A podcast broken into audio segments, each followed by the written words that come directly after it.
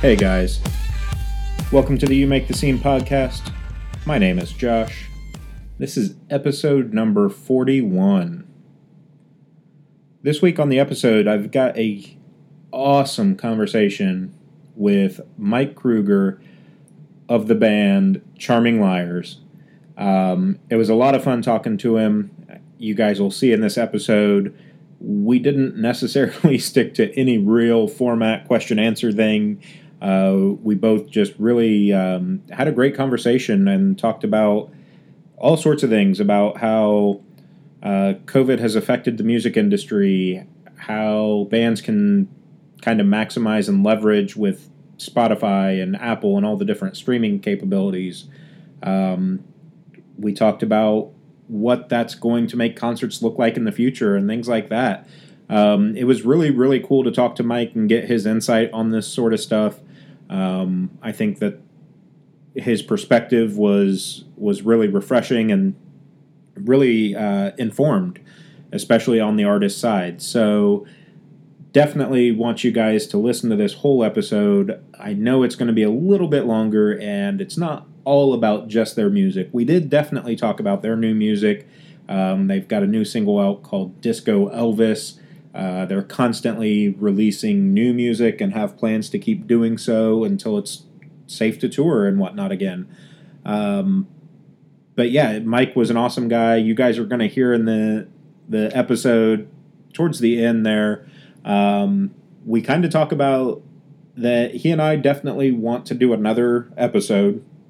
We'll probably make it a bonus episode or something, but where we just take a topic, eh, you know, or a problem or whatever, and just kind of dissect it and and analyze it and things like that. And I think it would be a lot of fun. Um, so listen to the episode. Send us a, a message, a comment, you know, whatever, um, and let us know if you have some ideas for something that we should talk about or that you'd like to get Mike and I's perspective on um, because I'm sure that we both would be very willing and happy to to do that. Um, you know, we tried not to get too political with the COVID thing, and I think we did a good job on that. But uh, we're not opposed to you know if you guys are like, hey, we really want to know about more about the Spotify analytics that that we talked about, or you know problems that that you have in your music scene or even to some degree, I think Mike and I would be okay with like socioeconomic problems. We may not have all the right answers, and we may not have you know all the knowledge to solve them, but we'll definitely uh, you know dissect and, and talk about whatever we can. So again, it was a great conversation. Highly recommend you guys check these guys out. Uh, again, their name is Charming Liars, and this is my conversation with Mike.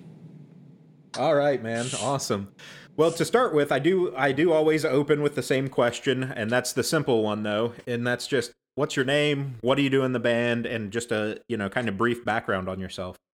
Uh, my name is Mike Kruger, and I play bass in Charming Liars. Um, we've been together uh, under this name since 2013, but me and the guitar player uh, started playing together when we were 15, all the way back in London. So it's been a a lifelong project. Uh, um, at least my adult life. Right. awesome. Um, so yeah, let's talk about that a, a, little bit. You know, the early formation of the band. Um, you guys have been around for for quite a while now, um, and just kind of the difference that you've seen, being someone that has kind of transplanted from being in the UK to uh, being stateside now for a while what's that kind of transition? How does that look, you know, from a an industry standpoint really, you know, the the difference on the UK scene and how the process works there versus what you can do here?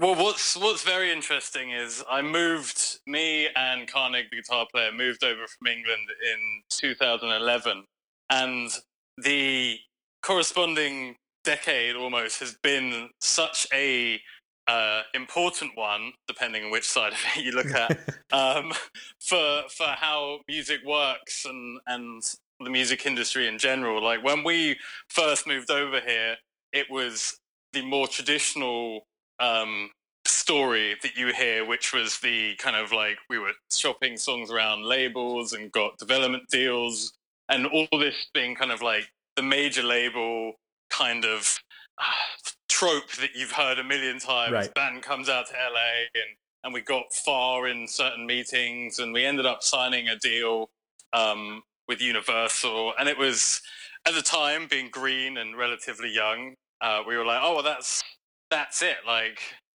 we've signed to a major label in LA let's now become super famous that's just what happens right, Right. like you've done the hard bit but um it was an interesting time uh, to learn and also to see the change within labels at that period of time like because labels have been the major labels especially have been struggling for a long time to actually stay relevant beyond their power at radio and at marketing That Mhm. is that is the two major kind of assets that being on a major label um, can help you with but that's not enough um, to make yourself uh, a viable business really for labels. So they were just trying to rejig um, their their roster. So I, I remember a new um, head of a label came in and basically in the space of two months dropped every band that had a guitar in it because that was they were refocusing Right. on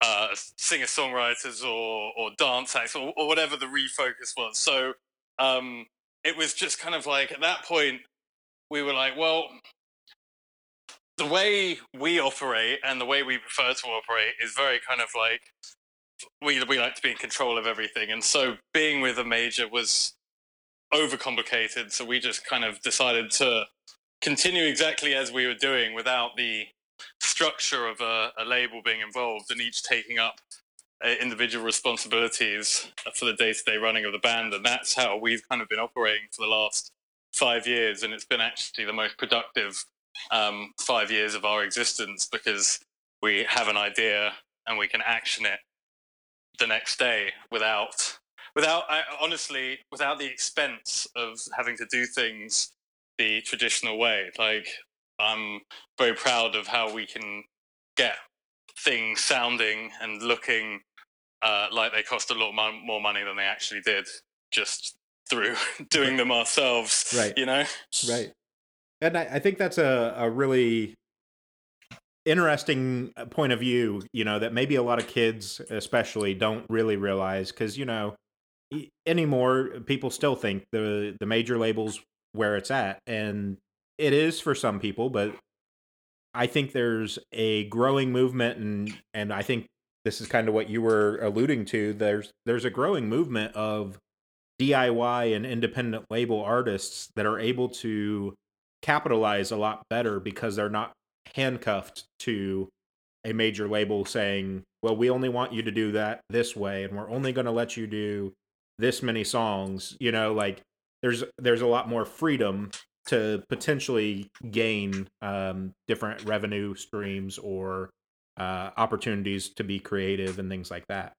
Exactly. It's, it's, in my opinion, it's about changing the relationship between artist and label, which historically has been more a employer-employee kind of thing. Like your label is the boss, and I've, we've all heard the horror stories of labels just deciding not to release albums that Mhm. bands have slaved over. So now, because the power is switching to the actual artist, like an artist, if you're uh, uh, unsigned and blowing up on SoundCloud and have a legitimate fan base uh, and a demographic that you can turn to, then you can enter into more of a partnership with the label because the label needs you more than you need the label. So you can kind of come in with a slightly stronger hand into the negotiations and be like, hey, look, I'm going to handle all the creative stuff. We're going to enter into a kind of business agreement where you uh, will help me take it to that next level through promotion and organization. But this is a partnership, and I'm I'm retaining control over my creativity. So labels aren't completely um, useless, but they just have to re they have to tailor the way that they work specifically for the artist because now an artist can have power. Doesn't always work like that, but if Right. you're lucky enough um, to be in that position, you actually have that power now, which is nice. Yeah, and I, I think you know that's a, a perfect example would be you know like you were saying the kind of the old method with especially major labels was that was really the only way you're getting on the radio you know unless Yeah. it was a little local radio station that maybe you knew somebody you know to get any real airplay you had to be built into a record label and um you know and nowadays that kind of that kind of still exists though because we've in in our many different kind of uh, levels of trying to uh, break the band we explored the avenue of radio which unless you are attached to a major label you just can't penetrate um, and unfortunately or fortunately depending which side of the coin you look at it from uh, radio still plays and radio playlists still play a really important role in in kind of booking tours and everything that comes with uh, the promotion of your band. If you can, if you can give someone a sheet of paper that says you're getting a thousand spins a week, you're your money at that point, and that's where the majors can can yeah can, can do that to you yeah and for, I, for you. I, I absolutely agree with that. And I think maybe, eh, and you might agree or disagree on this, I think the shift is happening though, where with Spotify and like satellite radio and things like that, you know, artists are able to, to kind of dive in, like on the Spotify specifically, let's use that as an example. You know, there's all kinds of analytics and metrics that, that are available to say, like, hey, you know, I get let's say 100,000 monthly listeners and these are these are the areas that they're from. So that does help to some extent but i think Oh, you're I i think I, you're right. ag- I, agree with you that that is way more important a statistic or a metric to uh to look at than you getting played on radio because I, I don't know about you, but I I only listen to the radio when I'm in the car, Mhm. and most of the time I'm not listening to the alt stations because unfortunately they've all been monopolized by one company. So they play the same stuff. And as much as I love, at least I'll speak for LA, as much as I love Nirvana and the Red Hot Chili Peppers and Sublime, I, I'm not going, I've heard those songs enough in my Right. lifetime. There's nothing on the radio for me. So I listen to Spotify. And, and uh, you can say, I think, as an artist, you can say, hey, look, 100,000 people are listening to me. They've actively searched me out. It's not like they were sitting in their car and my song just came on. Right. Like they've chosen to listen to my song. So that's a way more important. met- I, I don't think radio is important unless you're in the in the top 40 pop market. Like it's for a band like us, radio is you're not gonna. There's no music. There's no guitars on the radio really right um, anymore, unfortunately. Um, Yeah. yeah and i think But they exist. Yeah. Sorry. I no, you're fine. Um, I was gonna say I think that's the nice thing too with with like Sirius XM and the satellite radio side of things is they that does open some more doors because you know there's so many channels on there that you know you have a little better shot I think overall, but at the same time, it's to me it's still very randomized um, in the sense Mhm. that it's up to the DJs in that channel what they're playing versus like you said on Spotify, somebody typed in our name to find our music because they wanted to hear us. Yeah. Versus, oh, that came on the radio, that was cool, but the I think the flip side of that, or maybe the duality of that, is they hear, let's say, one of your songs on the radio. It may or may not transition into them searching you out on Spotify or YouTube or whatever. But the amount of people that it does transfer to that, I think, are going to be the fans that are also more likely to buy tickets to shows. And that's why I think that metric for, you know, bookers and stuff like that is a, a more important metric because, you know, let's say Chicago, for example, we get 30,000 listeners a month that are just out of Chicago. Well, that's a pretty good chance I'm going to sell out that show now. Yeah. So, you know, Well, that it also it also interestingly because from an artist point of view, we now have like Spotify has a separate app for artists where you can see all the analytics to your plays and where people are playing it from and the top cities, and that actually influences us when it comes to booking shows. right. There are there are some markets that wouldn't you I wouldn't think off the top of my head to include in a in a tour routing, but then you're like, well, the the data is sending me here. I know it sounds really unsexy, but that's that's how sometimes you you book stuff and stuff how how stuff happens is by looking at numbers and seeing um, where it works and having we've had very random spikes in random parts of the world like there are some strange countries in the world where we're quite popular which is always very entertaining uh, yeah. but we can now exploit that because we're like hey like i was saying earlier about having the flexibility of being like oh wow there's opportunity in mexico city which is only three hours flying from LA. So right. let's go. Let's go do it. What's stopping us? Um, whereas that would take a whole heap of time when going through um, the other avenues. You know. Yeah. We can just go do it. Yeah, and I think it it helps too because, and you know, being on on the band side for you, um, you're able to look at that data and say, you know, Mexico City or Vegas or Portland or wherever, you know, those those shorter plane trips, it's like, you know what? We could probably book a weekend show and just fly out, do our show for, you know, a day, two days, whatever the the promotion is, and then we fly back and we're not really out any money. You know, like it, yeah. it helps that that off season, if you will, still well, being able to it, do some stuff.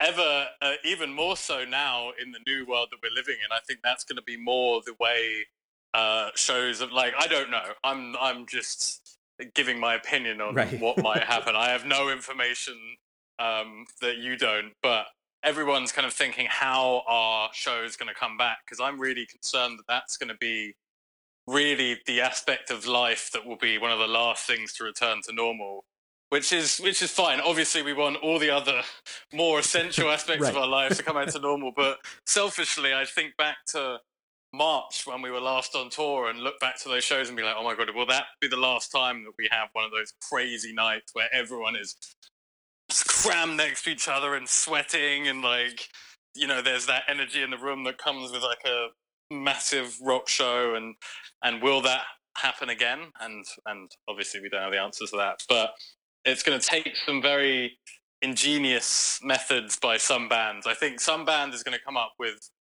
the killer way to play live.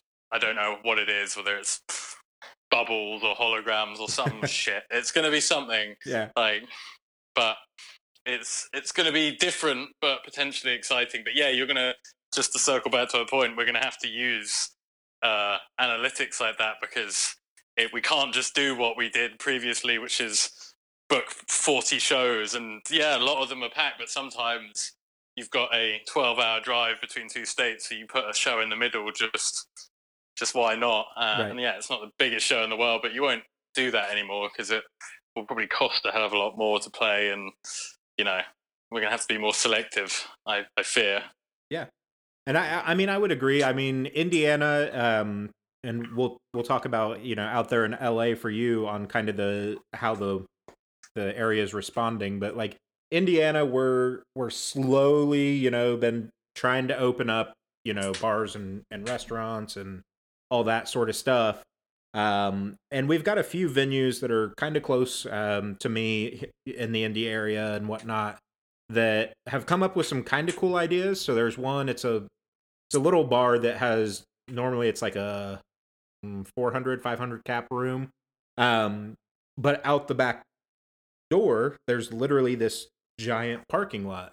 So they have they've taken uh, shipping containers and made those into a stage, and they're calling it the Hi-Fi Annex.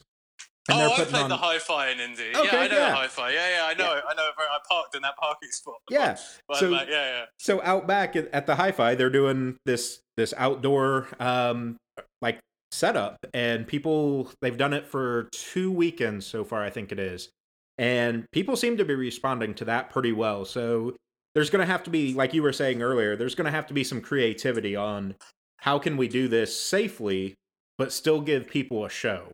Yeah, and I think the, the good the good thing and the the thing that gives me positivity is I think because I know from personal experience that I'm gagging to go to a show. And right. I believe that most of the countries in the same boat. So if I have to do something a little bit weird in order to see my favorite band, I'm not gonna.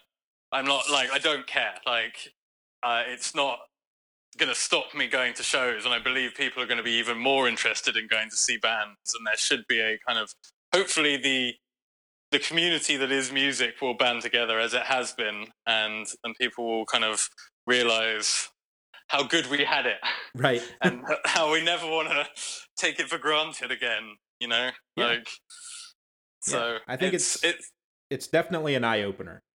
Mm-hmm. It it is, and it yeah, it's it's it's been very strange um, from a kind of very selfish point of view. Just having a period in time where you just stop working and don't know when you're going to work again, which is how I'm sure most of the country is feeling right now. But um, I'm positive that we will get back to a state where things will be, at least in the musical realm, uh, exciting. And, and I think there'll be, like we are talking about earlier, I think there's going to be a lot of really cool new bands. All, imagine how many musicians have just had six months to sit at home and write albums. There's going to be so much music yeah. coming. Like, it's crazy yeah. what we're potentially in store for. And then all these bands are going to tour at the same time. We're going to have to make some serious decisions about bands clashing and going to shows, you know? Yeah. And I, I think that's. It's going to be interesting in the aspect of I ran into this obviously before COVID happened. Um, I do concert photography and all that as well. And um, in Indianapolis at the Egyptian Room, the Murat uh, mm-hmm. Egyptian Room. It's the old National Center now, I think. But um, basically, what they did on the same exact night, and you're a musician, so you'll find the the irony and hilarity in this. So at that particular venue, there are two two different playing spaces. There's the upstairs, which is the Egyptian room, and it's like a maybe 3,000, 4,000 uh, cap room. And then they have a one in the basement called the deluxe, and it's like a probably 1500 cap. They booked the same genre of music to play at the same time on the same night. Oh my god. So they had they had Illenium upstairs with his crowd and his whole tour. Mm. And downstairs they had Gryffin with his whole tour. Doors were at the same time. Set times were the same time. Like Oh, I, that why, just why? Why would you ever book the same especially the same genre of music? Yeah, I'm also just imagining what an absolute nightmare it will be backstage because a lot of these venues that have two rooms only have like one staircase or yeah. one elevator, and we've been stuck being being a small band, low band on totem pole, waiting to be the last one to load out, and it's yeah. like two in the morning after they've got all their stuff out of there. But yeah, yeah. Uh, well, and, for me, you know, I, w- I was actually uh, photo passed for both of them. So I was running up and down the stairs, like trying to get to each set, and mm-hmm. it, it was just a madhouse. And I was like, why would you not book if you're going to book the upstairs room as an EDM dance, you know, genre? Why would the basement not be something completely different? Yeah. So that you don't have the exact, you know what I mean? Because you're going to have also you're going to have fans now at that point where it's like, well, I'm fans of both. Which one do I go to? Yeah, and that's, and yeah, that's, that's, that's not the greatest booking or right. venue management, but.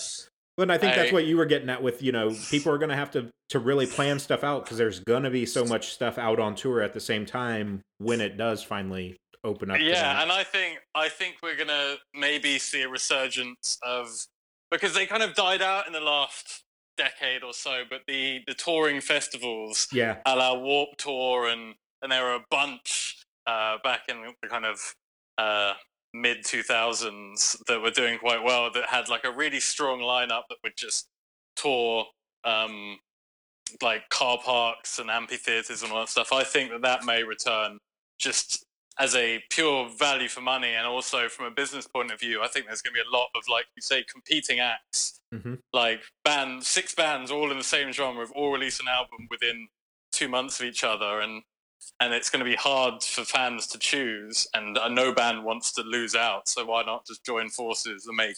I think we'll see mega tours and and all this all this stuff because it's it's going to be easier to play big shows than small shows. Right. So I think they'll they'll push for that. Um, which again is just going to be very interesting. Um, and they also, not to sound too pessimistic, but I also fear that there's going to be a couple bands that won't survive this, which is which is sad. Like, I, I just, I, I, don't know who they are, but I right. have a feeling that at the end of this, we'll be like, oh, what happened to that band? They were so good, and then they just we just never heard anything about them again. Yeah, and I, I think part of that goes back to what we were saying kind of before the the episode, um, where you know I think you're going to have bands that are constantly writing, constantly trying to do stuff and put stuff out throughout COVID, and then there's other bands that I think kind of took it as a vacation, at least initially. Yeah, and I think those are the bands that may struggle because it's okay. You you didn't really put anything out, so people you know, it's the modern age. How much attention span do people have? And you took a time off, so now they are not looking at you. You know, is it feasible to continue? Well, that yeah, that that harks back to the the change in the industry because we were talking about this. We had a long debate about this before about how my favorite bands growing up. I would sometimes wait two years between albums, right? And I'm like, you you can't do that anymore unless you are one of those massive acts that has a built-in fan base and can do whatever the fuck you want. Like the band like our size has to stay within um in front of people's eyes otherwise people are just gonna forget like we haven't made that much of an impression right. on the world for to excuse a two year hiatus so well that's kind of the avenue that we went down we had an album's worth of material that we're going to put out all in one go and we were like well we don't know how long this process is going. So we're just going to release a single and a video every month, um, and kind of just parcel out the music, which instead I, of just. I don't think is a bad idea. Um, you know, I've been talking to a lot of bands, obviously through through COVID and whatnot, and you you run into that kind of dilemma, and this is probably where you guys were at too, where okay, we have an album worth of work. Do we put out an album that we can't tour and and really support, or do we break it up because at least then we're getting something out there? hmm Yeah, well, like our uh, viewpoint on it is that we, yeah, we can't tour it, and at this rate, we were talking about it yesterday. At this rate, we're going to have, we're basically the the set we played on March 10th, which was our last show we will never ever play again because in that period of time we've released nine new songs. Right. So like it's it's it's going to be very exciting, and I'm also a little bit scared of getting back in that rehearsal room whenever that may be and having a whole album to learn and be like, wow, we are a little bit rusty when it comes to playing together, but it will it will be very exciting, and I think a lot of bands will do that. Whereas bands were like us, we could only release a certain amount of music while touring, so our live set changed but slowly changed over time. Whereas right. this is going to be a, a, complete overhaul. Like I don't know how we're going to fit any of the old songs in at all.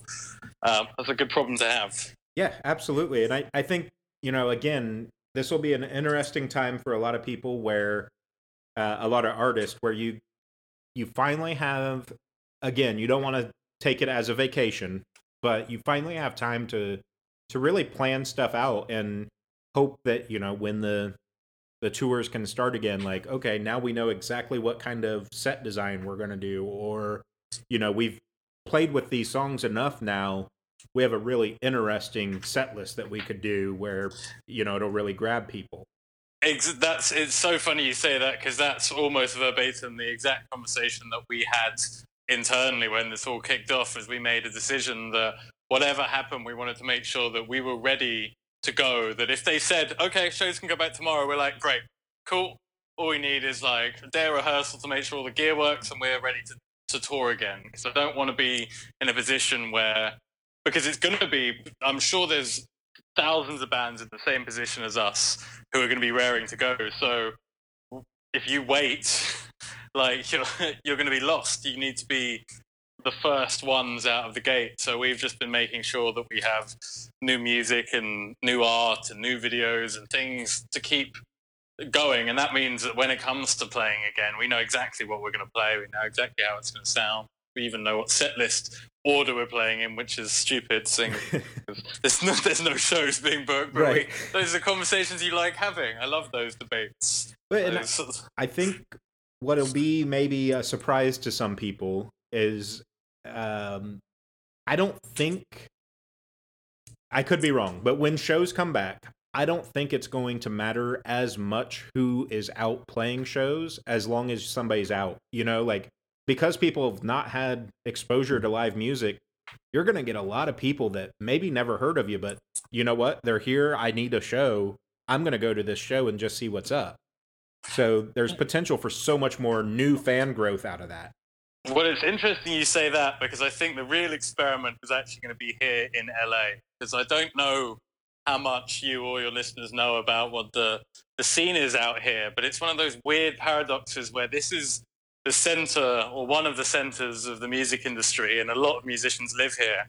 But the live scene is terrible. Yeah. And there is very little support. People don't come out like, well, when we play around the country, we have no problem packing rooms. But when we're playing literally, I'm talking about a mile and a half from my house, I'm having to beg my friends to come to come to a show because everyone's just so like, eh, whatever. Like there'll be other shows. I'm gonna. I've got better things to do. But when shows come back, I think we're gonna see a change in people's attitudes. They were like, "Oh, we took this for granted," and there's a bit more respect maybe for the whole industry as as being maybe not essential but necessary um, to people.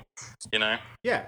Yeah, and I I definitely agree with that, and I I can totally see that as as a issue you know it's it's a market saturation problem right? You know like as much as again not exactly the most attractive way to think about music but from a from an economic standpoint it's all about supply and demand. And up until covid in LA the supply was way higher than what the demand was. Yeah. So you know you run into that where like you said people just kind of get content i guess or or lazy about it because eh, I don't have to see you tonight. I can see you in two months because yeah. you're going to play another show. Well, I've I've been guilty about of that in the worst possible way, and it's taught me a lesson. And it was a couple years ago um, where Tom Petty was playing mm. at the hmm. Hollywood Bowl. Yep. And I looked, uh, I was going to get some tickets, and I called up the singer of my band who loves Tom Petty too, and we looked at the tickets, and they were eighty bucks, and we were like, mm, it's kind of like the end of the month. We don't have it. So I went online and I looked up his age, and he was in his mid 60s. And I was like, bro, it's okay. He'll be touring again next year or something. We'll see him. And that was his last ever show before he died. Yeah. And I was like, okay, I'm never, I'm never doing that again because you never know what you're gonna see. That's the beauty of live music. Like, yeah. I, you never know when you're just gonna discover your favorite band, and I think people are gonna be open even more to that because I don't know. It's given everyone's this time has given everyone perspective. I think on what's important. Yeah, I would definitely agree, and I think you know maybe that's a bonus to um, Spotify and whatnot too, where you know it does those daily mixes and stuff like that, where it kind of learns. Okay, you you've been listening to a lot of this artist. Here's some people that are like them, and maybe they've never heard of them before, but again, when they get out on tour, they're like, you know what? They were on that one playlist. I'm going to go check it out, and it may be the best show that they've ever seen. Oh yeah, and playlists make an absolute. Uh, they are the most important thing for a new band. Is those Spotify playlists, the curated ones, just because it's very rare in this world that anyone's going to take a chance on just listening to two hours of music they don't know, right. unless they're confident that it's been like curated properly. And so a lot of those playlists, like the RapCaviar and the and the alt rock ones, people religiously follow them because they're like, "Hey, I'm not going to waste my time looking for new music. This is where I go every week to discover it." So we've definitely had um, we've had one we've had a lot of different songs on them, but it's very interesting songs that get on there versus the songs that don't and how they perform. And in my opinion, some of our better songs don't end up on the Spotify playlist, and their numbers aren't nearly as massive as the ones that do. So it's it shows how how important they are. Yeah, and and again, that that comes down to you know who's who's setting up those playlists and you know what their musical taste is and things like that which is similar to what we were saying about radio stations but i think the advantage is with spotify it's all at your fingertips so even if that you're like on the edge about that song. Like mm, it's decent, but I wonder what else they have. You can just jump right over to the artist page and see everything you've got. Spotify is just nuts when you think about it. Right. you think about think about what it was like when you were a teenager. Like I was I was stuck in England for a bit during COVID and so I found my old CD collection, and I was just like, this was my this was the only music I could listen to Yeah. at a period of time. Like I, and I now, and I sometimes get overwhelmed by Spotify because I can listen to anything and I can't decide. I'm Yeah. like, I, I literally don't know what to listen to because there's no choice. I showed my dad it and he didn't believe it. He was like, "What? It's got everything," and I was like, "Yeah, it's got everything." But- and that that's the crazy thing, isn't it? Like no matter what your mood is, what whatever you're feeling, it's like, okay, today I want to listen to Queen. It's on there. Yeah. Today I want to listen to Metallica. It's on there. Like you have so much openness to to any music, you know, it's all available. Um, and I think it's really interesting that you say that because I was just talking to a friend of mine not too long ago about I said, you know, I remember the days where you would start to hear the the intro on the radio and you had to hurry up and get your tape all set and oh God, yeah. hit the record because you wanted to you wanted that song and it was it was something And I, else. I, I had the double te- uh, the double deck Yeah. recorder so I could make copies for my friends, and then like it was like it was the back the bottom of my school bag was all just like cassette tapes, all like smashed up in their cases, and like these poorly mixed mixtapes and all that stuff, and I was just like, God, it was such a faff. I spent hours doing that. yeah, and and now it's like, hey guys, I made this playlist. Go check it out. Like, yeah, there's exactly. nothing to it. two clicks away. and You don't have to worry about any of it. But but I think again, those experiences um, are really important in in understanding and respecting what we've got now. Um, Yeah. Because it's crazy. But uh, as we were talking about earlier, kind of like the kids today, and I hate to use the kids today, but whatever. right. kids today, they don't have the experiences of never having music at their fingertips, which is why to them having to wait a period of time for you to release a song. When you're like, "Hey, we finished the song," and they're like, "Okay, can we hear it now?" We're like, "No, you've got to wait three weeks for promotion." They're like, "Yeah, but we want to hear it now. Right. Why? Why do we have to wait?" And so you, it kind of harks back to that kind of. You've got to ask yourself, "Why am I waiting?" Yeah, sometimes you do need to get it mastered and whatever, but often you strike while the iron's hot, and if people want to hear it, um, don't make them wait for it because it doesn't build anticipation anymore. It just means people forget. Like, Yeah. it's a, it's a different world, unfortunately. Well, and it makes it makes the availability for you as an artist to be that much more relatable, right? So like you Mhm. can be very you know, you come up with an idea for a song that's very relatable to the let's say the COVID crisis, you know, and it, it pertains to that. Back in the day, like, cool, we're still waiting on an album cycle. And then that Yeah. song comes out and everybody's like, Oh yeah, that was a thing. Yeah, that's cool, I Yeah. guess. Like and they just move on. But now it can be like, hey guys, I was sitting at home last week thinking about this. Here it is. And people are like, oh shit, yes, that's exactly right. Yeah, you can really tie into the moment that you just couldn't before.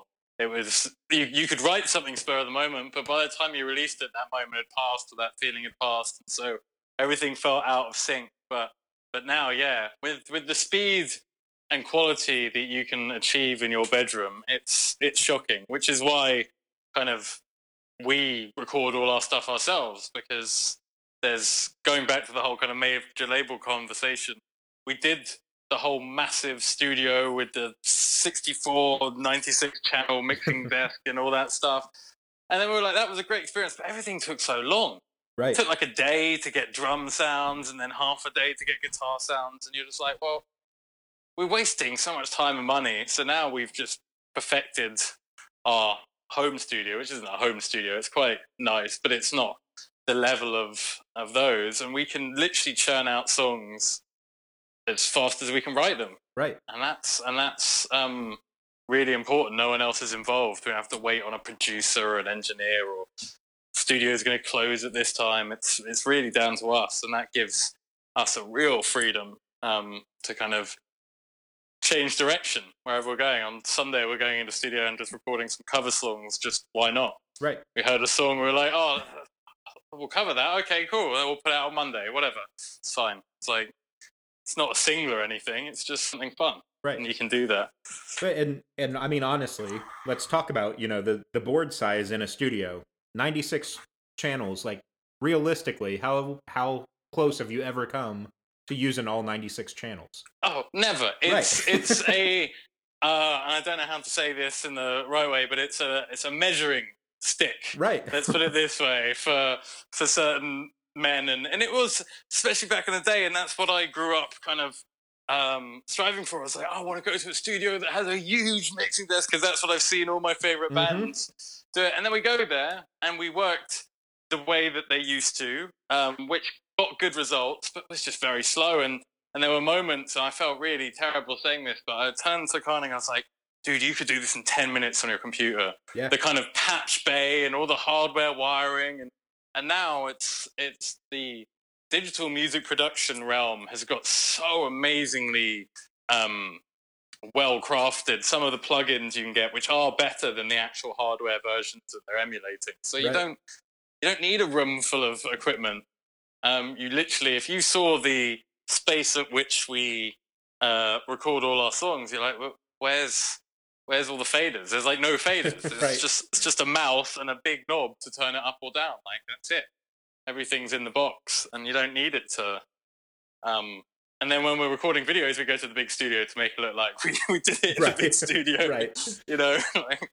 but I, I think that's I mean that's really a prime example. The the average song, like and you could speak to this pretty clearly, like your average song, realistically, what are you using? 12, 17 channels, maybe? Oh, oh, even even less now. Like we used to, we were very guilty back in the day of slightly overproducing because our guitars were a bit bigger on our earlier records. We used to like double up chuggy guitars and stuff like that. But we've kind of, yeah, I honestly, I'm, I'm trying to do the calculation in my head. Yeah, about between 15 and 20 yeah. and that's only because we're breaking out like the one channel will be like a shaker or right. like a little a little weird sound that you don't even really hear like a lot of the the songs. Like we did a video series where we broke down a lot of the the songs and there's a hell of a lot just kind of subtly underneath these kind of weird soundscapes and pads and stuff like that. You don't really hear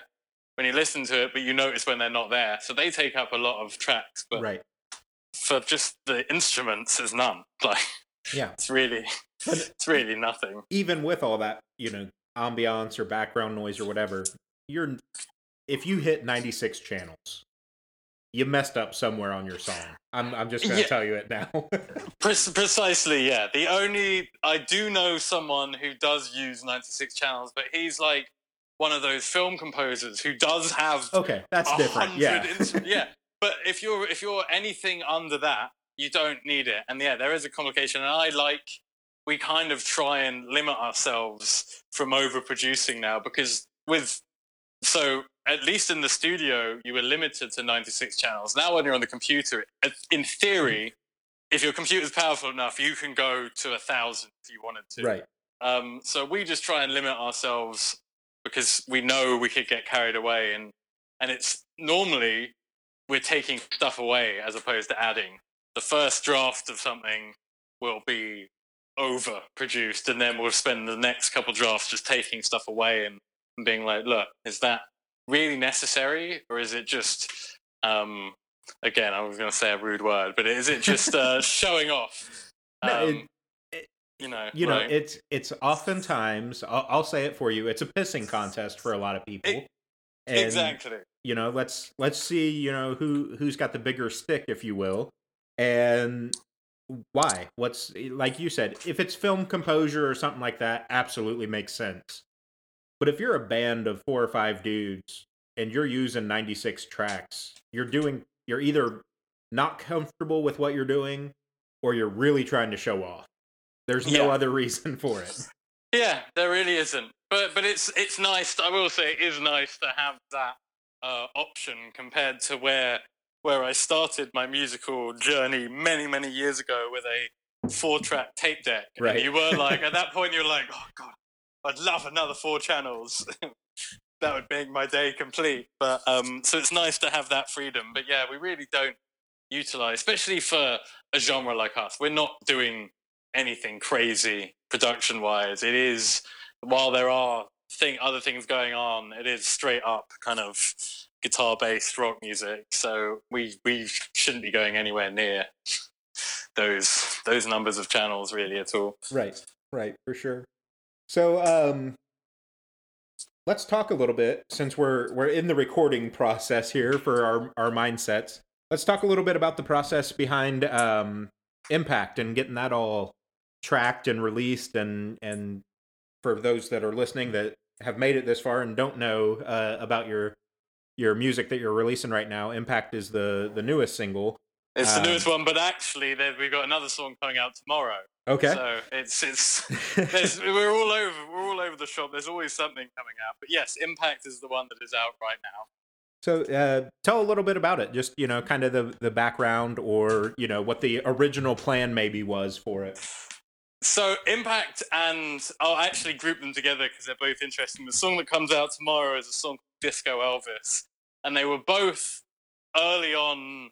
Um, uh, they were the songs that were finished earliest. I think they were finished kind of November last year, and they were uh, Disco Elvis was actually going to be the first song we released off these new batches of songs, and they were written from a new batch where it's always very hard to describe music because you use terms that may not describe it best Right. for, for others, especially if they haven't heard it. But we have been, as I was mentioning earlier, kind of experimenting with trying to change the presentation of what is essentially a four or five chord rock song.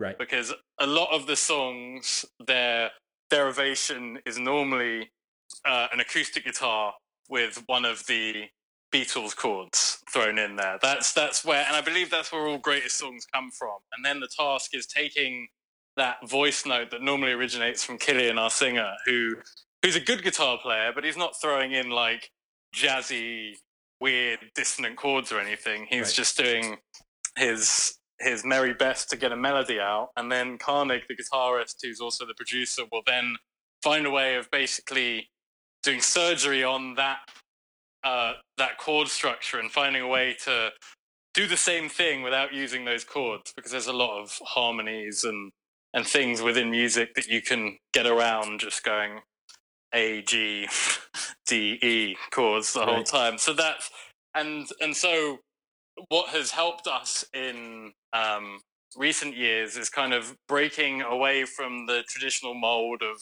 of having just guitar bass drums. And so we've started adding some more electronic instrumentation. We've got like a, a moog sub bass thing. So we do a lot of kind of electronic elements. And then uh, we threw some saxophones and some brass sections on a song called favorite show which came out last month and just trying to find different ways of staying within our our sphere of influence but doing things that um, are a bit different. So impact for instance has a kind of vocoder auto tune robotic uh, vocal sound in the verse which has actually been quite uh, controversial. Some people really don't like it but wha- whatever it's it's not the whole album it's literally just one verse so Right. you can you can suck it up for 23 seconds Yeah. uh, but we're just trying something because why not? We have the opportunity to. Um, and yeah, those songs were meant to come out uh, in January and February. In fact, we had a really big budget music video that we were putting together for Disco Elvis that was uh, cut down in its prime by Corona. So we've had to completely kind of reinvent how we presented the visuals for that song and ended up shooting a video that was me and Killian and a dog in an apartment for a day, and it actually turned out great. Um, su- surprisingly, but it's it's just all about being able to pivot and change the order of which songs are released, which is why it's great to have a whole album's worth of stuff finished because we can go, oh, you know what? Let's swap these songs around. Let's push that one to July and this one to September or whatever, and the kind of thing that would literally just it would make a label manager's head explode if you sent them an email Right. asking to do that. They'd be like, "Oh, we can't do that. There's too much, too many things are in motion." Like it's, it's, it's very liberating to be able to do that, and I'm, I'm very thankful that we operate in such a good way internally. Absolutely. So, um, when Disco Elvis comes out tomorrow, uh, Yes. it- the podcast will go live. Let's see. I think we've got like two weeks when this will go live. But So it'll be out when people are listening to it. Yes. Um, is there is that video coming out? Is it like a same day launch type of deal, or it's the song's coming out on a Friday, and then I believe the video is coming out on like a Monday or Tuesday. So Okay. it should be out by the time people hear it, and because it will already have been out, I can I can talk about it without s- spoiling or anything. But we decided because we've so we have a history of like taking our videos quite seriously in the sense that like we're like we control all our music, we do all the production and that. We also shoot all our own videos, and we've done some cool shit in the past. Um, but they've all had a slightly serious undertone, so we decided to just do something a little bit lighter, especially in this current climate. We were like, "Oh, we can't do another really dark, depressing video. So uh, Killian, our singer, went on eBay and bought an Elvis costume, and we proceeded to uh, film him doing uh, all manner of funny things while dressed as Elvis. And he, he, I've never seen someone uh, embody a character quite like he did. He was shaking his hips and doing all the moves. It was like watching Elvis reborn. So it's actually quite an entertaining video, uh, and hopefully, hopefully it's not as dark as all the other stuff we've done. You know, right, right. Well, we'll be sure we'll we'll tag that you know in the uh, in the podcast for sure. Um, so let's say you know, I don't know in LA, you can speak to this a little bit. I'm sure as things do start to open up. Um, obviously, we want to be as safe as possible to to get out and perform, but kind of, I guess, are you guys monitoring it like super closely so that you're you're ready to jump when it happens, or is the plan to just kind of chill a little bit for the remainder of the year, in the sense that obviously you don't want to put fans at risk. You know what I mean? You're not going to be the necessarily the exact first person out. Yeah, I, I, I will say that we're, we're never ever going to put fans or ourselves in risk to, to play a silly little rock show. But that being said, we are definitely not sitting around waiting. If you saw the text exchange between our little group, it's basically daily that we're just like, uh, just it's like a rumor mill, like everything is at this time. We're sending each other links to, oh my god, they're doing shows in Greece or Romania's opening up, and we're like, okay, well, uh, do we need to go there and play a show? Like we're we're gonna we won't be the first ones out of the gate. Obviously, we're gonna be taking uh, the advice of healthcare professionals and governments and all that stuff. But um, I believe that we're gonna be out as soon as possible. It seems it's very depressing to admit, um, considering that uh, America is our home. But it looks more likely that we're going to be able to play shows in Europe before we can play shows here, which um, is a bit of a bummer because we had a good year planned of, of US touring, but I don't know if that I just from what I'm hearing from my touring friends in Europe, it seems like they they're getting their stuff together a little bit quicker um, than they are here. So that may be the first protocol, and then we'll see we'll see what happens here. Yeah, I, I don't disagree with that. I think that's a realistic um, assessment of it. You know, I've seen similar reports where it, again, you know, being from America, you know, we like to say that we're number one in everything and that, you know, we know how to, to do things better than everybody else. But that being said, I don't think we are handling COVID as rapidly as some of the other places have. And I think I think you're right. I think you know there's potential with Europe or um, you know Japan, Australia Yeah. has had amazing success with it. Um, you know, I think there's more potential overseas, as sad as it is, but at the same time, if if anything, for your fans, you know, it's one of those cool. Go do those shows so that when you come back to us, it's all perfected. You know what I mean? Like, Well, yeah, go get the rusty bit out. Exactly, exactly, and and like we're we're lucky that we have quite a lot of love in Europe, so that will be good for us too. But like, not to get too political onto it because that's not Right. that's not what I want to talk about. But it's it's just such a shame because it's not the way it's it's happened here is not necessarily anyone's fault. It's the the federal system, which is so useful in so many ways, is just the wrong thing right now because you have states. There isn't like a one ruling um, government, which is what happens in in a lot of the European countries. They don't states don't have their individual rights. They have a a kind of government telling them what to do. So it makes it a lot easier to lock down a whole country. Whereas America's kind of, which is great, which is what I love about America, because going to each state's going like going to a different country. But in in this period, it's it's been quite hurtful. So I'm hoping that I'm confident. I'm confident that this country, with all the amazingly intelligent, talented people in it, will figure out um, how to get over this, and we will be having this conversation in two years' time, being like, "God, remember 2020? right? That, that was never do that again. That was a nightmare. That we like there." I, I, the other thing I've been saying to my friends is there will be some great TV made out of this Oh in, yes. or films in the coming years. So we've got that to look forward to at least. We're Yeah. just gonna have to grin and bear it for now. Yeah, yeah, and I I agree. You know, again, like you said, not to get super political about it or anything.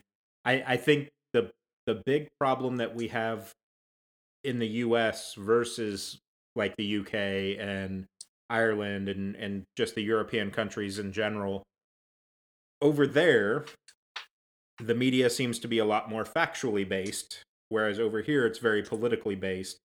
And so you get so much of the information misconstrued or different narratives and things like that. And it, it becomes a, a he said, she said. And like you said, where, you know, like the UK, yeah, there's your different little provinces or, or counties and country uh, within the country. Yeah. But at the end of the day, the Queen and Parliament have the last say. Yeah, and they, they, they don't. The counties can run the laws, the smaller laws within their counties, but when it comes to something big like this, uh, but it's very interesting that you talk about the news because that is one of the most shocking differences when you travel between the two countries. Because if you watch the English news or the European news, in short, it's boring. Right. It's, it's it's like this older dude, like monotone. Like there is no flashy graphics or anything. But if you watch the news here, whatever channel you watch, it's like you're being entertained. You have these personalities. Like I don't know the names of any of the newsreaders on the BBC, but we could name a million different uh, cable news personalities here because you tune in to see their shows, right. as opposed to oh, let's put the news on to hear the headlines. It's like oh no, it's uh, Maddow or O'Reilly. I want to hear what he or she has to say today. And so it's just like, yeah, it's it's turning the news into like the entertainment realm, where that's the one thing that shouldn't be entertaining. I'm Yes. totally fine listening to NPR and it being so boring that I'm like, wow. You know what? I'm I'm so happy that like there's not someone screaming or shouting right now. I just I want to hear the boring facts. You know. And I, I think that would most likely that would assist in these types of, of times where if we were just getting the straight scientific facts, people could make those decisions more appropriately versus like you said, it, it's almost an entertainment source. So depending on who you pay attention to, changes what version of that entertainment you're getting. And I think that's the big problem here. Um, and again, I'm I'm a lifetime American. I was born and raised here, and and all that. But just being a um, intelligent human being, I guess is the way I'll put it. You know, I'm not so blind to think that we do everything the right way, and I think that's again the the advantage to news outlets overseas and things like that is that it's much more factual.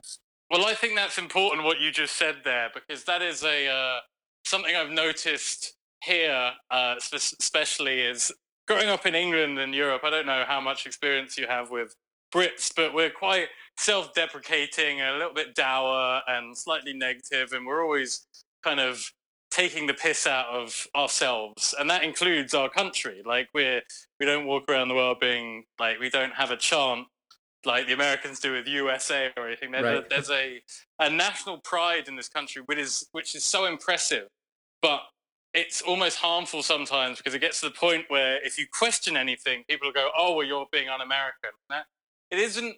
It isn't un-American or, or isn't unpatriotic to question what's going on. You don't have to agree with everything your country says, but I think it's dangerous when people start being like, "Oh, well, if you don't like it, um, you're you don't love this country." And I can love, like, I'm.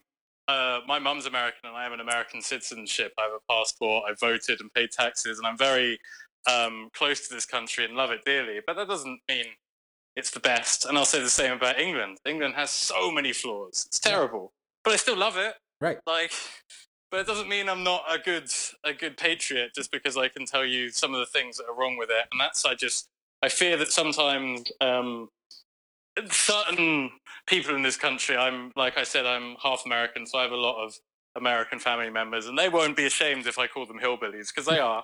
um, so I've, I've had a lot of those Thanksgivings uh, where you get into those funny Thanksgiving debates, and and I I love them. They're my family, but I also disagree with some of their their views, and their argument is well. Go home, and I'm like, well, technically, according to this blue little passport, this is my home. So right. I'm going to continue to to have an opinion on it. Uh, so, so, uh, the to end my long tangent, I think most important thing, whether you believe uh, right or left, black or white, whatever it is uh, that you believe in, as long as you have an educated opinion, I will respect. It's those who don't bother to read and will just quote a tweet that I, I won't enter into an argument with. If you've done your research, then great, let's talk. But you know, yeah, and most of the time, the people that are quoting that tweet, that tweet is out of context anyway. You pick the oh, one yeah. tweet out of the the chain to make a point out of. Look, we could do a whole podcast series on Twitter and what's wrong with it. Like, don't get me started right. unless you're willing to to make this a three hour long interview. But um, I mean, I got yeah, all I'm totally night. With you. yeah, I'm totally with you there. Um, and and we've got off topic a little bit, but I think it's important just to for everyone at, at this point, just to at least have an opinion that's not just uh, reiterating your parents or your right. friends or whatever, you know. Yeah. Um, so back to our music a little bit. We'll we'll try to redirect ourselves. Yeah. um, so you've got Disco Elvis coming out. It's got a video. Is the the plan or the goal, I should say, because again, we don't know what's going to happen as far as timeline for things clearing up. Is the the goal though kind of to try to do a music video for most of the the releases? Yeah, yeah, that is that is 100% the plan. Like we've always like I said tried to do lots of videos. Um we always do an official video and a live video, so I believe we're going to have an official video for every one of the releases and then when things clear up again and we can properly get in a rehearsal space, we'll we'll make live versions of all them um, just because they sound slightly different live. Yeah. And it's always fun to do live performances. So yeah, we like so I direct all the videos, which makes it very easy because we can just get on the phone and, and decide what we're doing and then action it uh, the next day. So yes, there'll be visuals attached to everything. Uh, some of them, some of them are really quite cool.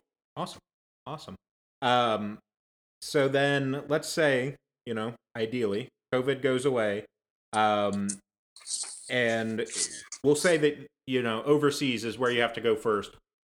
In your perfect world where would you want to go first outside of the us oh see see we were we were actually on tour in europe when this all kicked off so we were in the middle of a tour that had got cancelled. So i'd like to to finish off uh, that tour first because there was some i love uh, some countries that are very random. I didn't think I would love them, but that's the beauty about touring is you have these experiences. I fell in love with Germany. Actually, I think mm-hmm. Berlin is is one of the coolest cities, and and it's all my opinions are based on like the shows. Right, right. I don't really get to see that much of thing, but German crowds for some reason, and, and Eastern European and like uh, Poland and and stuff like that, they're just they're just game for it. it's it's it's like we were talking about earlier about LA. They they are starved a little bit for the live music that we take for granted over here, and so the show is kind of an event, and they turn up and they're like, "We're gonna we're gonna make this a night to remember," and it's they're they're just nuts. So it always it's always quite fun uh, going there, and then for, on for personal reasons, it's great to just wander around Eastern Europe because you can eat so well and drink so well for so cheap. Right. Everyone's so nice. So it's, it's, great. Then I miss uh, touring America is also a culinary experience like no other. So um, we we love touring America. We always put on so much weight when we tour America. So right. we'll be skinny now. Yeah, yeah. Um, it, it's funny you you bring up Germany. I was listening to I think it was Shane Told of Silverstein's podcast, Lead Singer Syndrome. Um, and I forget who he was talking to, but that got brought up about how different the fan base is over there and how like because they don't get shows as often they they remember everything about your show and it's like they'll come up to you he goes i had a guy come up to me after the show one time and was like hey you know it was a great show. Why didn't you play this song and this song? You played them last time and he's like guy we just gave you 15 songs. Like what do you want from us? Yeah. Well the, that's what's also quite funny about it because in these in these european countries what's one shocking is how amazingly good they are at speaking english mm-hmm. but two how some of the like some of the cultural differences in the way we talk are just lost. Like Germans, they're very blunt. Yes. And sometimes it can come across as like so hilariously rude. Like they're not trying to be rude, but they'll just frame something. They'll frame a question in such a way with such an intonation that you're like, oh god, they're like telling me off, or like, you sign this, you sign this, yes, you sign this, and you're like, okay, okay, scary. But was there a question mark there? I don't understand. exactly, and it's but but they also they'll come up to me like, oh, my English is so terrible, and then they'll continue to tell you a story for like 15 minutes, and you're like, your your English isn't terrible. I literally can say please and thank you, and that's as far as I get in these countries. It's it's amazing, but that's what I that's what I love it, and it's always quite crazy, especially touring around the world to see to basically meet yourself in these other countries. You'll meet someone who's roughly your same age, who's into the same kind of music, and you're like, ah, that's that's me. That's what I would be yeah. if I lived here. You know, listening to this kind of music and living in this kind of part of town. Like it's, I don't know, it's a bit um, spiritual, but I, I like I like thinking like that. Yeah, and I I went to Ireland uh, two years ago, and you know, obviously, if you believe the way that the Irish people should be based on movies, they're all drunken assholes and they'll fight you at the drop of a hat.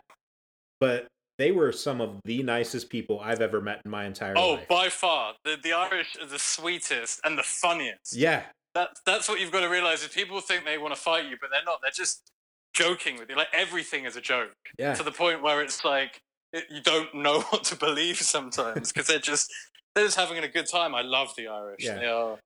I remember people. I remember the the second night I was there. I was over in uh, Killorglin, and I'm like, I really want some authentic fish and chips, you know, because I've oh. had it here in oh. America, but it's gonna be different there. I know it is.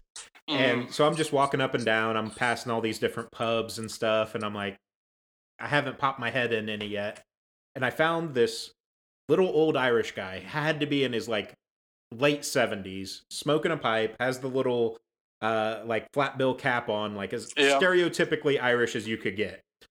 And I'm like, all right, this guy's definitely gonna know where good fish and chips is.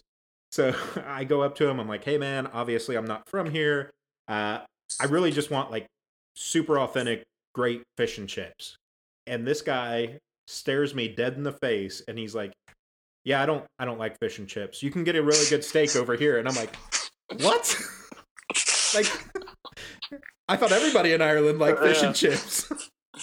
I they're just like it's it's, it's so hard to describe the Irish, but they're so lovable. Like yeah. just that interaction, I know exactly the kind of guy you're describing, and it must have just been so sweet and, and well mannered, but just funny. Yeah. Like, and what's what's interesting, I don't know what um, because I speak to a lot of people who ask me because half our band's American and half our touring party's American. They're right. like, "Oh, well, what do people think about Americans abroad?" And the American guys, they get mobbed. People love them. Like most of the countries around the world, they absolutely love American tourists. Well, not not all American tourists, but right. like cool ones, you know. Yeah. Um, and there's so much love for America and American culture, and especially American music. Jesus. Yeah. Made made such a an imprint on people out there. Yeah, and I, I think a lot of that goes to um, the difference of the types of American tourists. You know, you've got the people that are super touristy and almost don't know the boundaries, and then you've got people that are like, you know, like I'm going to say like you and I, uh, that are just like cool. Let's figure out. You know, I just want something good to eat. You know, real chill and just trying to be Mhm. personable. And those are the ones that I think that that they just latch onto. Uh, I well, ended it's up it's it's like you were just saying about the Irish. Like, there is a stereotype that they can be drunk and right. get into a fight, and then there's a stereotype about Americans that they'll be loud or whatever. And yeah, I'm sure that that stereotype exists because yes, there are some. and I've seen them. They're quite easy to spot, especially in London. Like the Americans who are like obviously like American tourists. You're like, Right. okay, they're in their like college sweatshirts and their fanny packs and all that stuff, and you're like, okay. But the normal one, not normal ones, not that they're not normal, but you know, Right. the people I were friends with, they were just like you or me. Um, but they spoke with a cooler accent. That was it, really. yeah. Um. So that's pretty much everything I've got. We've we've done quite a lot today. Uh, oh yes, I can I can talk for England, as they say. I can and go- go- I'm all about it myself. So um, you know, I'm sure we'll we'll hit you up again to have you on another episode, and and maybe we'll do the Twitter or social media. Oh yeah, we, uh, we should have our own like side side podcast. Yeah, we, We'll figure we something go out. into the go into what's wrong with the world and how we're gonna fix it Right. in in half an hour. Right. That'll be. That'll be interesting. Yeah, exactly. We'll have a timer. We we got to we got to solve this world problem. Thirty minutes or less. Sounds good. I, I'm definitely going to start planning something, and I, I will hit you up about that. We'll do like a, at least a one spin off episode for that, so that we can uh, see what people Oh, think of that. If you ever want, if you ever want a strong opinion about something, let me know. I've got I've got a few of them, Right. a few of them in my pocket. Awesome, man. So, um, what we'll do to to kind of wrap things up here, I'm going to pose two questions to you. Uh, I always like to wrap up with kind of the. We've been pretty loose anyway, but just kind of the relaxing, off the wall type questions. Mhm. Um, so the first one is going to be music related, and that's going to be, you know, when you're able to get back out on tour. If you could set up your tour, like pick your your uh, supporting acts with you as the headliner, who is is kind of the dream team that you would take with you right now? Well, for one, we definitely wouldn't be headlining because all the bands we'd be taking with us are going to be fucking super cool, massive bands. Okay. There's no way that we're headlining that. I'll be happy just opening up the second stage or something. Um. Okay, so well, there, okay, so there's two. So if we're talking about like a fantastical lineup with band members that maybe aren't alive anymore, Right. um, classically, like, so I grew up in London, obviously, um, and my dad was who got me into music, and he had a huge collection of vinyl, and it was a lot of 70s stuff. And so my favorite bands when I was a young teenager were things like The Clash and The Who and The Sex Pistols and The Police. So Solid. those four bands would be a great lineup, and then we'd change our name to something with the at the start and uh, play really bad covers off in the uh, on the side stage. So that would be that'd be the tour. But like a current tour, two bands that I've been listening to a hell of a lot at the moment. Uh, they're both British actually. Uh, one's called Bring Me the Horizon, band Mhm. from Sheffield, and they've got a new album, and they're one of those bands that um, kind of change their sound every record, and a lot of their fans um, like are getting pissed off because they're getting more melodic and right. And writing, in my opinion, better songs. But I love it. I'm a total sucker for a heavy guitar and a and a big hook. Um, and in that same vein is another English band called Don Broco, who uh, we had the privilege of seeing when we were. Uh, you're talking about having uh, two bands on in the same venue. They were playing in the other room when we were playing when we were in Philadelphia last year, and so we got to go see their show for free, and it was crazy, and I love them. So those two bands would be a great bill for us. Awesome. Be the British British bands. yeah. So it's it's funny you bring up Bring Me the Horizon. This is now going to be I think the third episode in a row or the third interview in a row that I've done where we've brought up um just the how amazingly inconsistent Bring Me the Horizon is, but in the best sort of way. Like I agree. they I agree. experiment with every single album and somehow they kill it on every single album. Yeah, like I, I from Sempiternal onwards, like I knew them. I think we even played a show with them when we were bloody teenagers, like back in the back in the day where it was way more metalcore and way more noisy, and and it was I I knew of them, and I was like, yeah, it's cool, but I I not to diminish those kind of the the techie metal, but I'm I'm like, oh, okay, that's just you're just playing really fast and really hard. And then they came out with um, Sempiternal, and I was like, this is this is the song I wish I could write. It's heavy and melodic, um, and ever since then, I've been a total fanboy. Yeah. Like I, I honestly am excited for them to release records, and even their you were talking about releasing a kind of COVID song, their new one-off single, "Parasite Eve." I was like, "Yep, love it. Yep, perfect. Exactly what I wanted. Does exactly what it says on the tin. Um, no problem with that. But I know people have issues with them. Oh I get yeah, it. they they've always been very polarizing. You know, like their their fan base loves them on one record, and then like you said, the next record comes out, and they're like, "What the fuck did you guys do? Like, yeah, where did this come from?" But like, I honestly believe in in our generation, Oli has one of the absolute best voices out of anyone. screaming or singing. Uh both really, but I think honestly when he does his clean vocals, it there's something to it that just really takes it to a different spot. He's great on record. I will say live. Uh, he does his- lack a little bit on, singing on live, I'll but- give you that. but I, I have this this this argument before, and like in my opinion, there are there's different kinds kinds of singers, and there's some that are really technically good at singing, and some that are really good at being a frontman. Frontman, and Right. he's an incredible frontman. So you kind of ignore, like, I don't care that he's not singing the high note in the chorus, Right. Because he's he's captivating my attention in other ways. But yeah, if you're going to look at it from a technical standpoint, so, sometimes it's a bit, bit Yeah. questionable. Yeah, but to be fair with his genre of music that he's been through, he hasn't had to be perfect on it either, you know. No, and I don't, I don't, I don't want him to. I don't expect him to. That's the Right. thing. It's not my. If you went and saw Mariah Carey and she was flat as much as he was, you'd be like, "Whoa, she's had it." yeah. but, but it doesn't. It doesn't matter. Um, in my opinion, I just, I'm just a big fan, and I saw their last tour, um, and it was exactly what I wanted out of a big rock show. Yeah. I left with a big smile on my face. And and not able to hear, right? Exactly, and they had strobes and everything. I, all the things that make me happy in a rock show, they had. Um, and I'm a sucker for a kind of halftime beatdown. I Yep. just, I just, I always have been. um, if I could put them in the middle of our songs, I would, but I'd be completely out of place. But I love them. Right. Like, so that always, I, I until until they make an album I don't like, which they might. Um, I'm on board. Yeah, yeah, absolutely. Um, so the other one, I guess, may tie into to music. We'll see, depending on your answer. Uh, we're gonna do the classic. If you could have dinner with anyone, alive or dead, who would it be for that conversation? Oh, can I have, can I have a dinner party? Can I have a couple of people? Yeah, yeah. Let's say it's a, a Okay. table of four. Okay, one is really random, and probably no one will even know I'm talking about. And those who do will be like, "Why the hell?"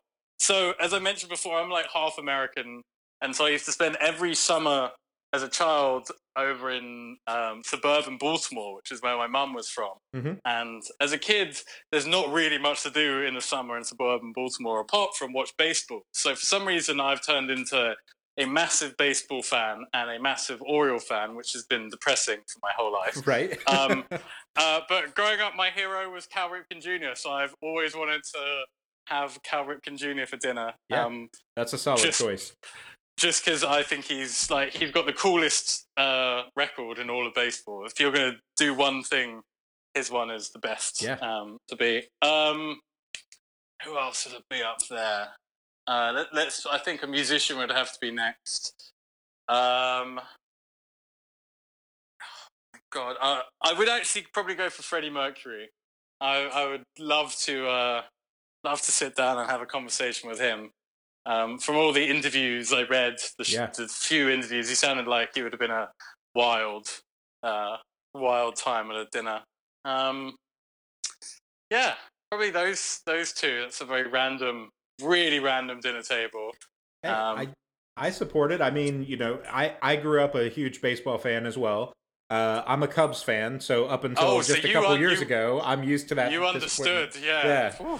It, it was it was a beautiful, beautiful thing when it all happened. I I made the Oh. comment to my buddy, so the you know the rain delay happened, and we're both big Cubs fans, and I sent him a text and it was completely an off the wall joke, you know, like whatever. Um, I don't believe in in necessarily divine intervention, but I sent him a text. I was like, "All right, this is uh, you know, Harry Caray and and Wrigley kind of washing away the curse, man. Like we're gonna come back Yeah. and get this." Yeah. And then we came back and got it, and I'm like, "Oh my god, it happened!"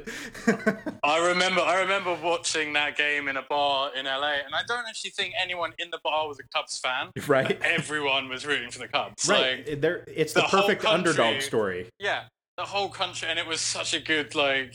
Of course, like I'm, I support a team, but I'm a fan of the sport overall. So you're always going to want um, the underdog to win, Yeah. and I also thought it was very entertaining watching Joe Kelly wind up the Astros the other night. Yes. Um, so- I, I think an eight game suspension is a little much, especially with the shortened season. Yes, Um, it is. the- it is. But out here, out here, the Astros are so hated for obvious reasons. Right. So Well, so that that was the thing. I actually just brought this up to a friend of mine today. Um, is so the argument that a lot of people are making is that Joe Kelly was aiming for him. yeah, Here's my problem with that. He's a major league professional pitcher. If he was aiming for something, he was going to hit him. yeah, exactly. Yeah, He- like they have enough control Right. to be able to. he was warning him. And yes, Yeah. maybe you can take that as a threat or whatever. But you're going to suspend him for 8 games when the entire Astros organization cheated their way to a fucking World Series and got nothing. Yeah, but it's it's terrible. But uh, Major League Baseball is quite embarrassing sometimes. Like I read the headlines and I'm like, oh God, why are you just like? I talk to my other friends because unfortunately, I don't know what it is where you are, but none of my friends like baseball, especially none of the guys in the band. They're like, why do you? Why it's so boring and long? And I try and tell them it's good, and then things like this happen, and you're like, oh God, it's so hard to to love you sometimes, baseball, Yeah. especially especially when I support a team like the Orioles. But I'm glad it's back, um, and it's always always always entertaining. And hey, we might even have a decent record with the shortened season. Well, so, So- that that's the thing, you know. I think the Orioles can can do something good, and and the Cubs, like the Cubs, always come out strong for the first half of the season. Then we hit the All Star break, and we come back and we're trash, and it's like, what happened, guys? It was a Yeah. week off. Like, come on. We we have the opposite normally, Right. which is I don't know which is more frustrating because when we finish the second half of the season strong, you're like, but why didn't you play like this in April, you idiots? Like we wouldn't we'd be in the playoffs now, and it's but uh, you get the same thing in reverse. Yeah. It's just it's so frustrating sometimes, and I I've stopped. There were a couple years between 2013 and 16. I did watch pretty much every game. I had the package, and then I was like, you know, I've invested too much time, and I'm not getting any of the results that I would like. We're not. We got to the playoffs. We got into the wild cards, and we got to the playoffs one year, and that was enough excitement for me. And I was like, I can't take it anymore. I need to wean myself off daily baseball. Yeah. Uh, Have you been to a enough. game live? Oh yeah, I go every season. I go Good. every time the Orioles are on the West Coast, and then Dodger Stadium's not far from me, and the Dodgers are it's it's my National League team. The Dodgers will do. Yeah. Um, like we had Machado a couple years ago, and it's it's a beautiful ballpark, same as Camden Yards. Like it, I'm lucky in that respect. Um, the two two nice home ballparks. But yeah, it's I love going to games. It's the most American thing you can do, and it really is. I just have so much fun there, um, and eat. And I took so I took the guitarist in my band, who's also English, who has spent years deriding baseball to me, and I was like, "Dude, you've got to come to a game." And we had the thing about the Dodgers is, as you can imagine, in a town like this, there's a lot of corporate boxes, Oh yeah. and so because the game, because it's like what is it, 81 home games or whatever, there's always a corporate box going if you ask around. So we went in one of the boxes where they give you free hot dogs. Right. And the guitarist in my band was like, wait, so they deliver food to you? And you don't have to move? And I was like, yeah. And he's like, dude, I understand it now. you just sit here and they bring you food and drink while you watch the game. It's the greatest invention ever. And I'm like, yep, this is this is baseball. This is what it's all about. Yeah. Yeah. It's amazing. Um, so that's everything I've got. Let's uh, give you the last couple minutes here to, or however long it takes you. Um, you know, plug away everything that you want to plug. We'll obviously link all the socials and stuff like that, but um, you know, put everything out there. Look, I used to I used to have a long speech prepared with all our links and all our stuff. But realistically, the best thing to do is if you found anything that I've said over the last however long interesting at all, is to Google Charming Liars, and that will give you because I don't know what everyone's preferred platform is. Right.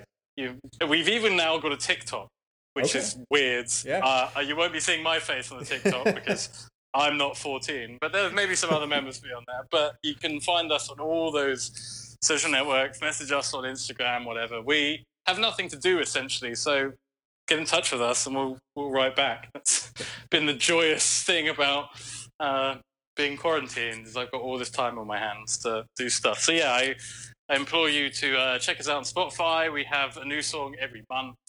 Uh, we have a huge back catalogue by this point in time, and we have got new stuff coming out all the time and music videos. So, yes, that is my big pitch to you all. Uh, hopefully, I won at least one of you over.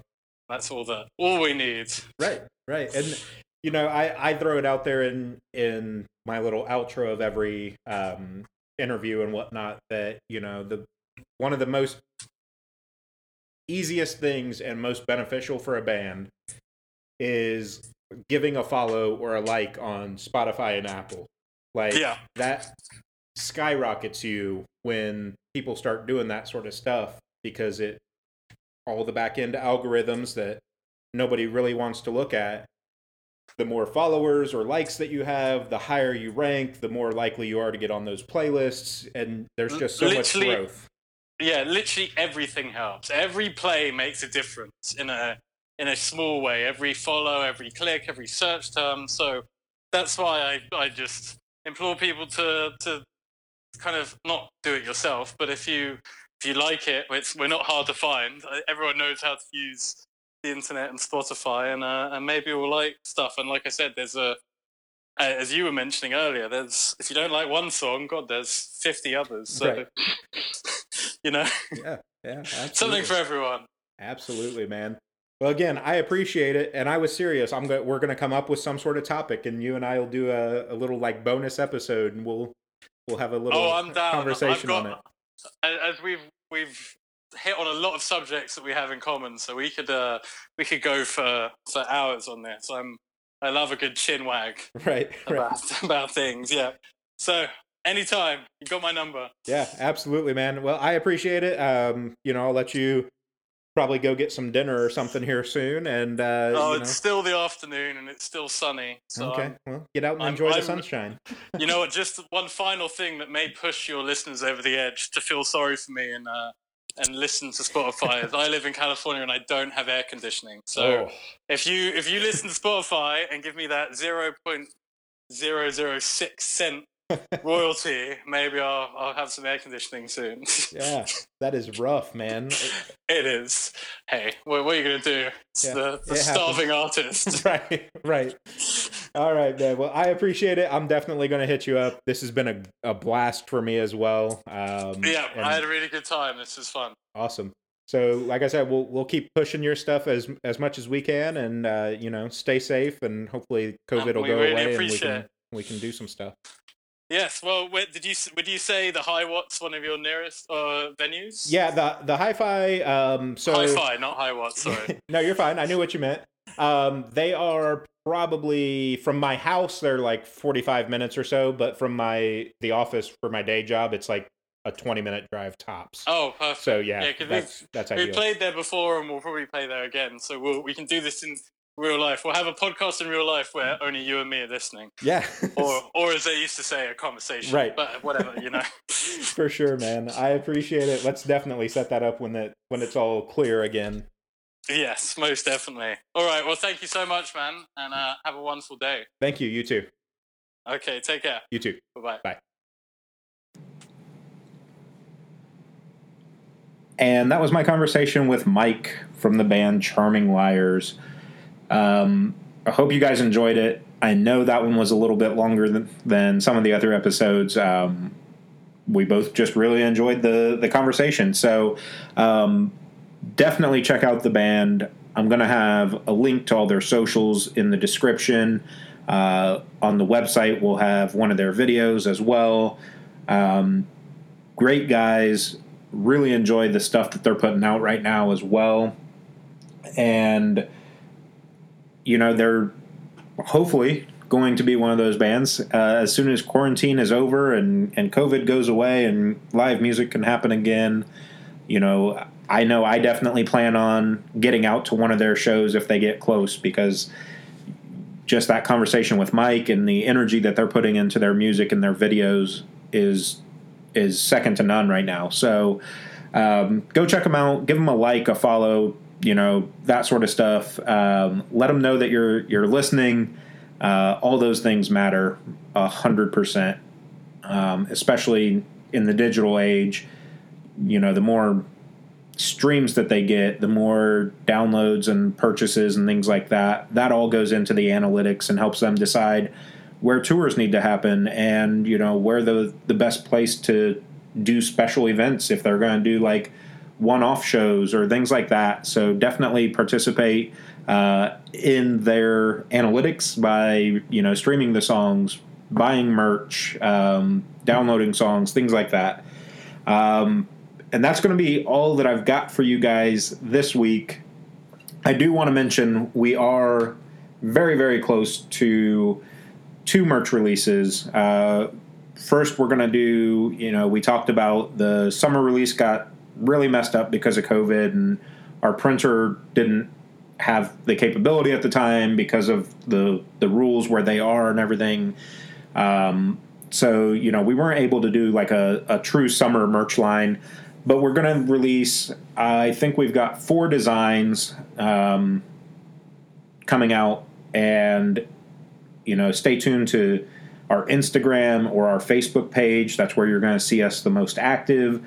Uh, you'll see all those uh, news releases and, and posts about it and all that sort of stuff. Uh, make sure you like and subscribe to us. Follow us on Instagram. Uh, also, the second release, we're probably shooting for mid to late September, is my thoughts. Uh, but I definitely want to do like a fall line, uh, maybe some like Halloween inspired stuff, or uh, just you know your general uh, autumn slash fall time uh, type of vibes. So I have a couple plans for that as well. Other than that, guys, I promise that's everything I've got for you on this week's episode. Um, to take you out, though, I want to play part of a new track by Charming Liars called Disco Elvis. Remember, guys, Take care of yourselves, take care of each other, and you make the scene.